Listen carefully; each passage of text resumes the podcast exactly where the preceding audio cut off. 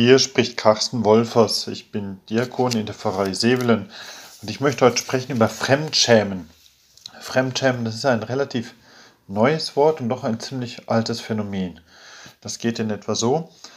Person A empfindet Scham. Nicht, weil ihr selbst etwas Peinliches passiert wäre, sondern sie empfindet Scham, weil Person B etwas Peinliches passiert. Und Person B merkt es vielleicht gar nicht oder empfindet es gar nicht so, aber für Person A ist dies unerträglich. Vor einigen Jahren sind meine Frau und ich gemeinsam in einem Vorstellungsgespräch gewesen.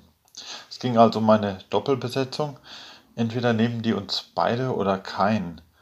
Und ich habe gedacht, ich verhalte mich eigentlich ganz normal. Ich war so wie immer, meinte ich. Und meine Frau war da ganz anderer Meinung.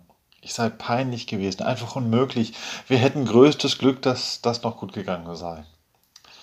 Ich hatte dem potenziellen Arbeitgeber vielleicht ein bisschen zu deutlich machen wollen, dass ich zwar gut, aber eben nicht perfekt bin. Also war das unterm Strich eine etwas unangenehme Situation für meine Frau. Fremdschämen ist nicht angenehm. Zu meinem Glück, beruflich wie privat, ging die Sache dann noch gut aus. Heute können wir rückblickend darüber lachen. Also meistens.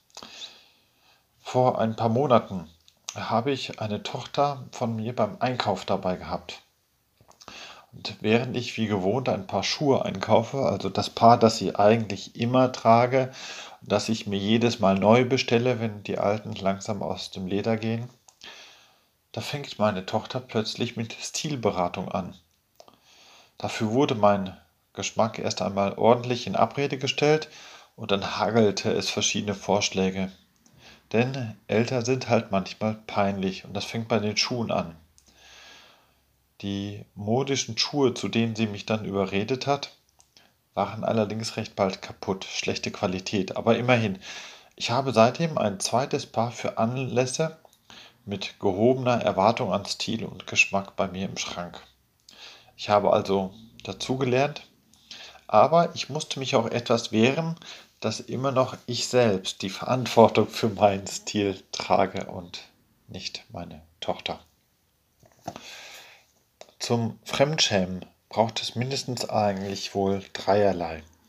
Das erste ist, dass ich fähig bin, Scham zu empfinden. Ich brauche ein Gespür dafür, was sinnvoll oder stilvoll oder einfach für mich normal ist für eine bestimmte Situation, für ein bestimmtes Verhalten. Wo ein Verstoß gegen diese Norm deutlich wird, dort entsteht Scham. Mir ist bewusst, dass man es mit dem Schämen auch übertreiben kann. Allerdings ist es mir in der Regel lieber, jemand übertreibt es mit der Scham etwas, als jemand, der es untertreibt mit der Scham.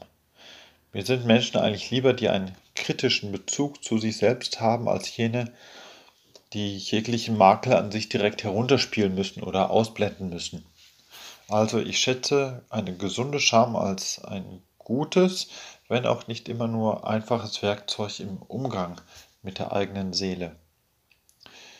Während bei der Scham das eigene Verhalten in die Kritik kommt, gerät ja beim Fremdschämen das Verhalten einer anderen Person in den Fokus.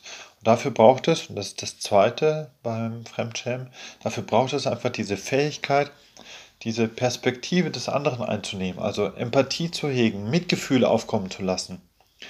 Und selbst wenn die peinliche Person die eigene Peinlichkeit gar nicht wahrnimmt, so übernehme ich gleichsam stellvertretend die Scham für diese Person. Nun finde ich Menschen mit einer gehörigen Portion Einfühlungsvermögen in der Regel ja besser als jene, die einen gehörigen Mangel an Einfühlungsvermögen haben. Die einen sind eindeutig die angenehmeren Zeitgenossen. Nur schwierig beim Fremdschämen wird es eben da, wo ich zu stark eine Verantwortung für jemanden oder für etwas übernehme, wofür ich selbst ja gar nichts kann. Damit das aber funktioniert, braucht es ja ein drittes. Fremdschämen setzt also eine Beziehung, eine Identifikation voraus. Man fühlt, man denkt für den anderen mit. Man fühlt sich eben für den anderen mitverantwortlich. Und diese Menschen, für die ich mich fremdschäme, sind in der Regel ja keine Fremden. das sind Menschen, zu denen ich in Beziehung stehe oder das sind Gruppen, in denen wir wir sagen. Da ist wieder dieses Positive, in einer Beziehung zu sein, sich miteinander für etwas zu identifizieren. Und doch gerät dieses Positive beim Fremdschämen auf eine schiefe Bahn. Denn wenn ich mich für jemanden, den ich womöglich mag, mit dem ich vielleicht zusammenarbeite, mit dem ich gar ein Stück Leben und Alltag teile, wenn ich dann mich schäme, also fremdschäme, dann schleicht sich irgendwann dieser Gedanke ein, warum verdammt nochmal schämst du dich nicht selbst? Warum siehst du die eigene Verantwortung da nicht? Warum soll ich mich jetzt schlecht fühlen, bloß weil du es nicht siehst oder weil du es nicht gut gemacht hast? Deswegen ist es wohl gesund, wenn ich gucke, wie ich dieses Fremdschämen verhindern kann. Wie kann ich Fremdschämen beenden? Das ist ja nicht so einfach gemacht, wie gesagt. Ich kann mich eigentlich nicht dafür hinstellen und sagen, so, heute ist Schluss mit Fremdschämen. Das ist vielleicht ein bisschen zu einfach gedacht. Und trotzdem ist auf längere Zeit hin dieses Gefühl von Fremdschämen einfach unerträglich. Also welche Möglichkeiten habe ich denn? Zunächst kann ich ja in der Tat die Beziehung abbrechen. Ich kann aus der Gruppe aussteigen. Das ist manchmal ein gangbarer Weg, oft ein Weg aber mit verschiedenen Folgen, die ich dann vielleicht nicht unbedingt auch noch will. Ich kann aber die Beziehung auch etwas reduzieren. Das heißt, ich bringe mich einfach nicht mehr mit dem gleichen Engagement ein wie zuvor. Ich gehe also innerlich auf Distanz und wenn das tatsächlich nicht ausreicht, dann gehe ich eben auch äußerlich auf Distanz. Ich habe aber daneben auch die Möglichkeit, meine eigene Position zu wahren. Und das heißt schlicht, dass ich die Peinlichkeit des anderen als mögliche Scham des anderen auch so behandle und nicht mehr zu stark zu meiner eigenen Sache mache. Ich mag mein Mitgefühl bitte bewahren möge mich in dessen Perspektive weiterhin hineindenken. Und dennoch muss ich mich nicht deswegen schlecht fühlen. Die eigene Position klarzustellen heißt dann, dass ich womöglich selbst dem eigenen Vater sage, dass sein Stil bei Schuhen wirklich bescheiden ist. Oder dass ich meinem Partner sagen muss, dass er sich nicht gerade vorteilhaft in einem Gespräch gezeigt hat. Und ich sage, ich mache klar, dass mir das so nicht passt. Die eigene Position zu wahren hilft mir, dass ich mich nicht einfach aus Nettigkeit für den anderen verbiegen muss. Und damit kann gelingen, dass ich eben auch nicht die Überverantwortung einfach weiter übernehme, sondern an die betreffende Person zurückgebe. Ich selbst kann nur verantworten, was in meinem Handlungsspielraum liegt. Ich kann ja nur verantworten, wo ich mitentschieden habe. Alles andere wäre bloß das Prinzip des mitgefangen, mitgehangen und das ist ja nicht fair, das funktioniert ja nicht. Die Verantwortung dort zu sehen und dies zu benennen, wo wirklich entschieden wird, das schützt mich dann vor fremder Scham und dem ganzen Rattenschwanz an schlechten Gefühlen, der damit einhergeht. Ich möchte da zwei Beispiele nennen. Nehmen wir zuerst das Beispiel Kirche. Das liegt mir als gläubigen Christen und als Seelsorger natürlich nahe. Aber bei der Kirche ist es so, da kann man sich wirklich sehr gut fremdschämen. Man wird ja in der Regel für alles Mögliche mitverantwortlich gehalten, ob von außen oder von innen. Aber man kann häufig sehr wenig mitentscheiden. Und es gibt viele Gründe, sich da zu schämen, sei es der Umgang mit Geld und Macht, seien es die Skandale, die Missbräuche oder auch diese lethargische Perspektivlosigkeit in unserer Zeit, dieser biedere Patriarchalismus, der Umgang mit Frauen oder schlicht und einfach der Mangel an Fantasie und der Mangel an Gottvertrauen. Für Kirche kann man sich prima fremdschämen. Was tun? Ich kann jetzt dazu auf Distanz gehen. Ich kann austreten oder ich kann mein Engagement auf ein Minimum reduzieren. Ich kann auch zunächst meine Position klarstellen und sagen, ich bin da und da und da anderer Meinung. Und ich kann auch diejenigen benennen, die für diese Peinlichkeiten verantwortlich sind, weil sie das so mal entschieden haben. Ich denke, das tut meinem ja, Dasein in der Kirche ganz gut.